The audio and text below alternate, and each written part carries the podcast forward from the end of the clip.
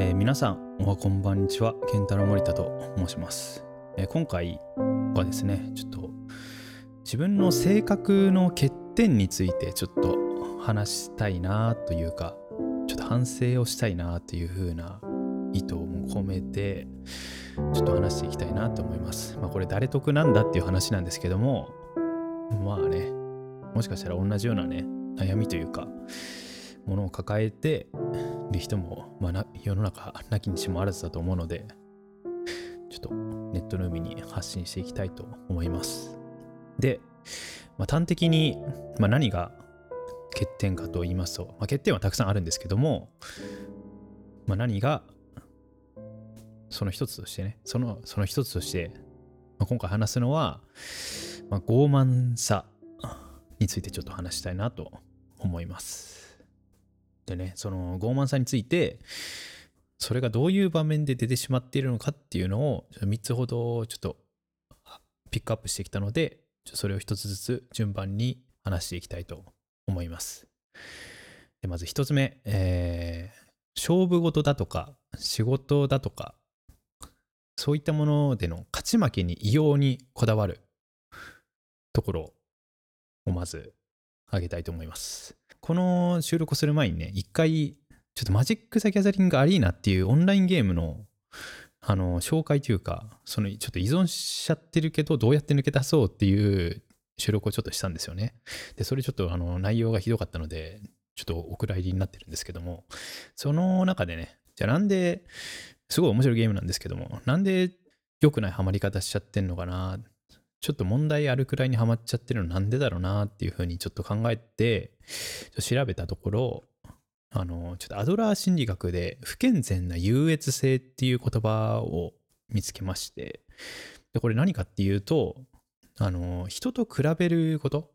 人と比べて、まあ、自分が勝ってるか劣ってるかみたいなことで、その優越感を感じて、その越に入るみたいな、そういう感情、そういう感じはちょっと不健全なものであるっていう風な話を見つけたんですよね。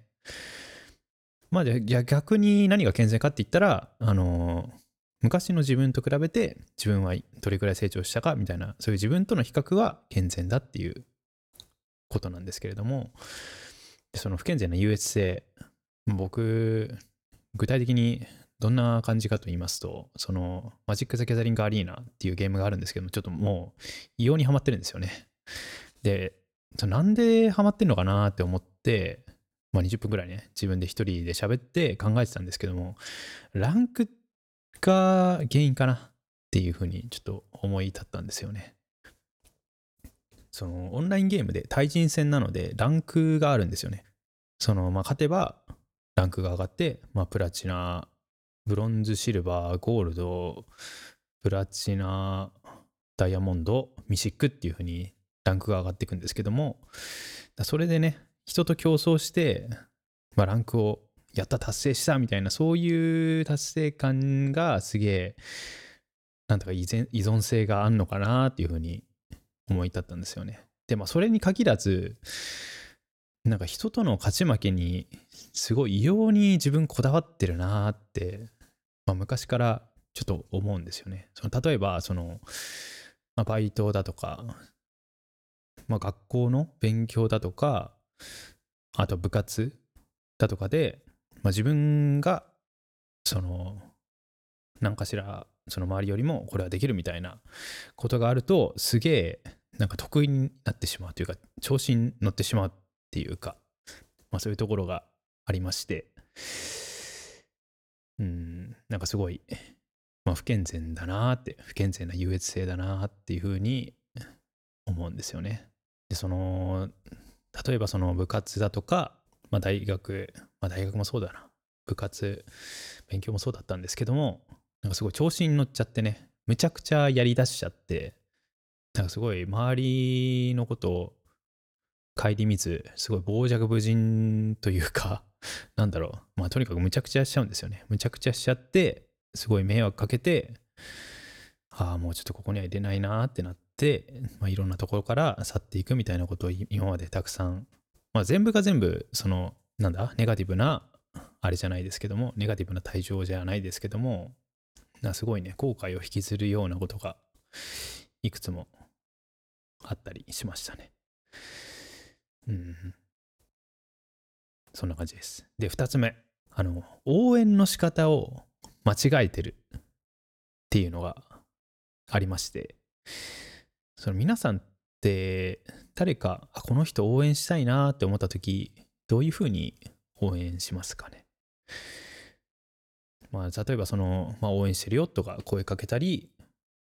なんかね、まあ、差し入れ、差し入れ、うん、まあ、運動だったら差し入れとかできますよね。まあ、病、闘病とかもそうか。とかしたり、まあなんかいろいろな形はありますよね。応援するって。でも、なんだろう、ちょっと、僕の場合、なんかその応援したいなと思った相手に、口を出しすぎるというか、首を突っ込みすぎてしまうところがあるんですよね。その、例えばなんですけども、その大学の後輩、すごい仲のいい、すごい深い、深く関わってた後輩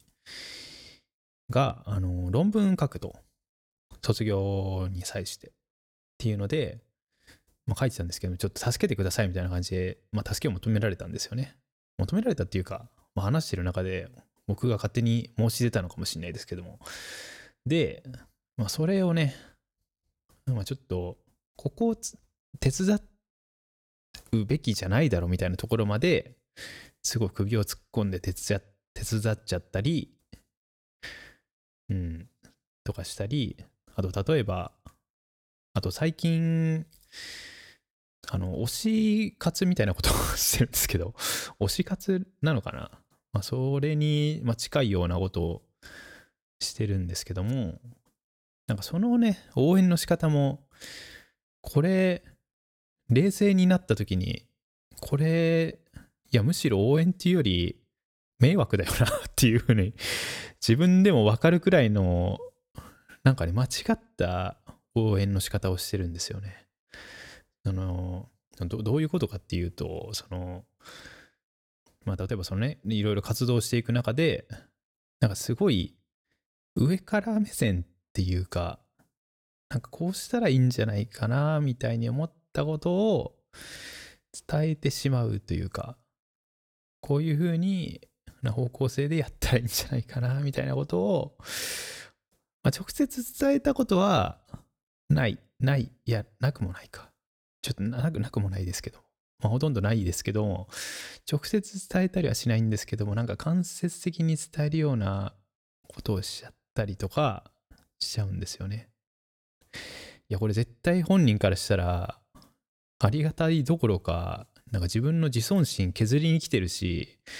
で、しかも別にこれうまくいくかどうかもわかんないし、なんかめちゃくちゃ迷惑だと思うんですけども、どうしてもね、その思いつくと、その言いたくなっちゃうんですよね。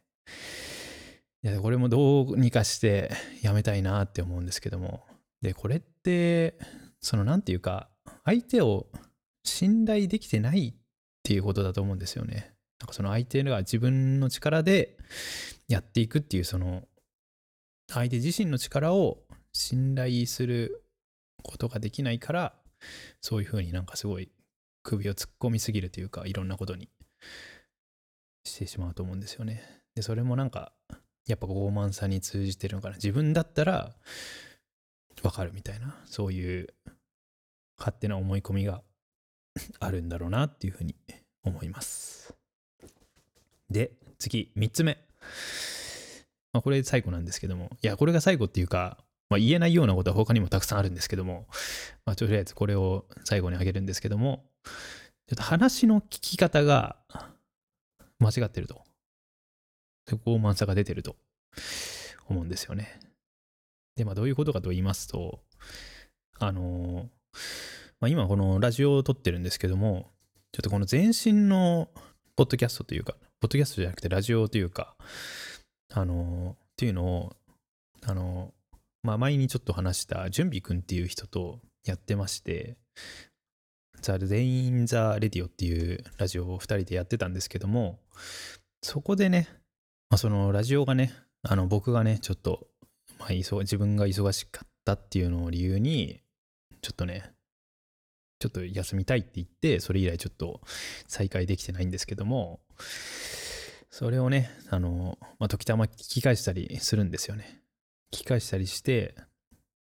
で、すごい思うんです。で、そのラジオだけじゃないか、他のね、自分が話している録音みたいなものを聞き返す時があると、まあ、いつも思うんですけども、聞き方下手だなって思うんですよね。で、何が下手かというか、何が問題があるかというと、なんかその、聞いてる時になんかすごいマウンティングしてるなーっていう感じがするんですよね、自分が。ななんていうか、その、話してる相手よりも自分の方がなんかすごいよく考えてるみたいなとか、よく物事知ってるみたいな感じをすごいね、って思ってるんだろうな、こいつは、みたいなことを客観的に聞くと、すごい感じるんですよね。うん、すごい感じるんですよね。でね、なんか僕、大学のね、友達とね、友達と、まあ、よくカラオケ行ってたんですけども、その、その友達とね、まあ、特に、あの、疎遠になったというか、あの、まあ、連絡も取らなくなって、しばらくしてから、その別の友達から、その、その人がこう言っていたっていう話を聞いたんですけども、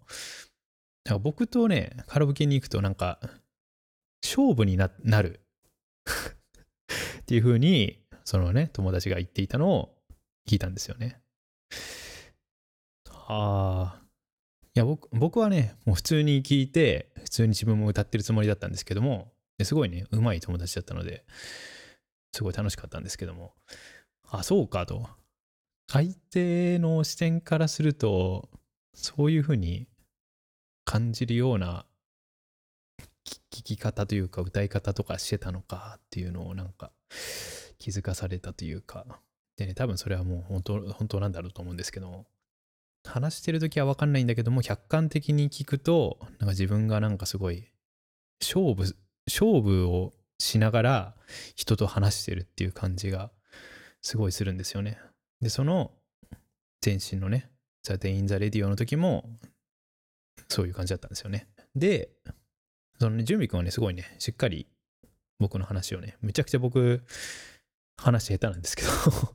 話下手でめちゃくちゃ詰まって、めちゃくちゃリテイクしまくってたんですけどもね、頑張ってね、なんとか形になるようにね、なんていうか、サポートしながら聞いててくれたんですけども、そのね、彼に対してね、結構うん、なんていうか、うん、なんか思いっきりね、勝負というか、勝ち負けをつけるみたいな感じのなんか向かい合い方をしてしまってたなっていうふうに思います。でね、なんかすごい、その競争するような聞き方を僕がしてしまって、なんかそれでね、その多分ね、それに触発されてというか、だんだんね、準備くんもね いや、わかんない。準備くんには準備くんのやりたいやり方があって、ちょそれが合わなかったっていうのもあると思うんですけども、なんかね、ちょっとか噛み合わなくなってしまったというか、話のまとめ方がつかめなくなってきてしまった感じがして、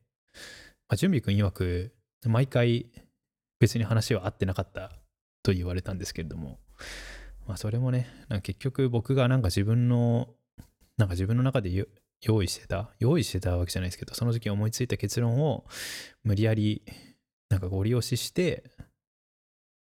うん、なんかすごいそれを結論としてすごい自分で一人ですっきりしてたから僕はすごい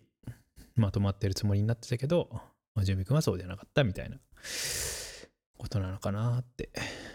思ったりしますね。それもね、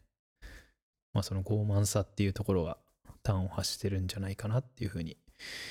思いますね。で、まあなんだかんだ言ったんですけども、僕はなんかね、すごいね、人と関わりたい願望はあるんですよね。その深く、深い関わり方というか、いうのはあるんですけども、いろいろちょっとね、迷惑かけたり、まあ、傷つけたりして、まあ、いろんな場所からね、まあ、いろんな人の元からね、去って、まあ、去られて、あとね、その部活だとかね、あと、まあ、そのラジオもそうですけども、続けられなくなってしまったみたいなことがたくさんあったんですけども、じゃあそれ何が問題だったか、何が欠けていたかって言ったら、その、相手に、その周りの人にね、いろいろ支えて支えてもらっていたのの感謝がなかったかなっていうふうに思いますね。その、そのさっき言ったそのラジオのね、すごい、チュビ君はすごいサポーティブなね、聞き方をしててくれたんですけども、それに対して感謝できてなかったというか、感謝するべきだったのに、なんかすごいね、あの勝負腰でね、うん、なんか話してしまったっていうのがあったり、その、例えばその大学のね、部活動とか、まあ、すごいね、いい人たちがいる場所で、僕はすごい楽しい、居心地がいいというか楽しかったんですけども、でね、まあ僕すごい、その欠陥のある人間なので、あの自分のね、気づいてるところ、気づいてないところを含めて、いろんな面でね、カバーというか支えてもらっていたんですけれども、それをね、それに対する感謝というか、そういうものがなかったから、なんかね、その傲慢で傍若無人な、うん、なんか行動に走ってしまったというか、そういう感じがしますね。でね、その推し活だとかの話で言うと、その相手のね、相手自身の力を信じていなかったというか、うん、信頼できていなかったっていうところが、うん、それやっぱり両方とも通じてるかな。自分だけじゃないというか、誰かを支えたり、何かを成したりするのが自分だけじゃないっていうことに対する自覚が足りなかった、自覚というか認識が足りなかったじゃないかなっていうふうに思いますね。自分だけが、自分がね、その推し活だとか、後輩の手伝いとかで言うと、自分が支えなければ、自分しか支える人間はいないんだみたいな。自分しかこれをどうこうする人間はいないみたいな、うん、うまく物物事運んでいく力があるのは自分だけみたいな、そういう思い込み、まあ、傲慢さがあったんじゃないかなっていうふうに思いますね。うん。そう相手の力を信じるみたいなそういうのが全く欠けてるなっていう信じてかつ認めるっていうところが全く欠けてた欠けてるなっていうふうに思いますね。でねその対処の仕方というかその今までねいろいろ失敗をしてきてまあその相手に迷惑をかけたり傷つけたりした後に、ま、反省するんですけども反省した後の反省の仕方がなんていうか、その自分、じゃあ自分一人でできるようになろうみたいな、そういう方向の反省の仕方を今までしてきたんですよね。その、関わろうとすれば、関わろうとすればというか、自分一人でまずできるようになろうと。自分一人でできるようになって、で、相、そのね、その、今までどれくらい相手に支えられてきたのかみたいな、そういうことを自覚できるようになろうみたいな方向で反省をするんですけども、でも結局、なんだろう、相手、まあ誰かとね、手を取って協力するみたいなことにはいかなかったり、うん、なんか結局そこのところは変わってなかったかなっていうふうにちょっと思いますね。うん。相手を認める。相手の力を認める。そして、まあ、自分がね、それで助けられているところがあったら、それに対してちゃんと感謝するっていう、うん、それが欠けているんだろうなっていうふうに思います。はい。うん。まあね、じゃあその結論出たから、どうなるんだっていうことでもないんですけども。あ最近ね、あの、ミルトン・エリクソンっていうあの僕が一番尊敬しているカウンセラーの方の本をねまた読んだんですけどもミルトン・エリクソンはなんかすごいあれですよねそれこそ本当にクライエントというか相手の持っている力を認めてなんかそれをねすごい相手にそのエリクソンが、なんだろう、引き出してるっていうふうなことを自覚させないまま、まあ、自覚させたりもするいやでもさせないか。させないまま、その相手の力を引き出すみたいなことが、もう魔術師的なうまさなんですよね。もう伝説というか、うん、伝説の人なんですけども。そういう風になれればいいのかな。いや、なれればというか、でもミルト・エリクソンが言ってたんですけども、なんか私の真似をしようとするなっていう風に言ってたんですよね。そのカウンセラーの技術を向上したいって言ってる人に対して、自分なりのカウンセリングを磨きなさいっていう風に言ってたんですよね。だからやっぱ、うん、ミルト・エリクソンをすごい模倣したいというか、憧れは持ちつつも、でも自分なりの、なんだろう、人との関わり方をやっぱ見つけていく必要があるっていうことなんですかね。ちょっと関係ないんですけども、いや、関係あるんですけども そのさっきね、推し活をしてたって話をしたんですけども、永瀬ゆかさんっていうね、あの、V シンガーのね、V シンガー、名前、呼び方わからないですけど、アーティストの人がいるんですけども、永瀬ゆかさんっていう人がいるんですけども、その人をね、最近推してまして、その人のね、昨日上げていた新宝島の、サカナクションの新宝島のカバーが、めちゃくちゃ良くて、もう何回も繰り返し聞いてるんですけども、さっきまた繰り返し聞いたら、ちょっとね、この録音を切ってね、どうしようと思って、また聞いたらね、泣いちゃいました いやー、めちゃくちゃ良かったんですよね。うん、でもなんかあの曲聴いたら、ああ、そうだ、俺、自分が推してるこの人は、俺がなんかどうこうしなくても、自分の力で、なんていうか、進んでいく人なんだっていうのをなんかすごい、うん、なんか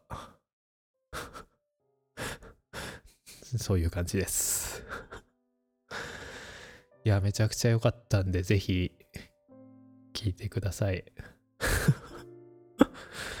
うん。そんな感じです。じゃあね、人のね、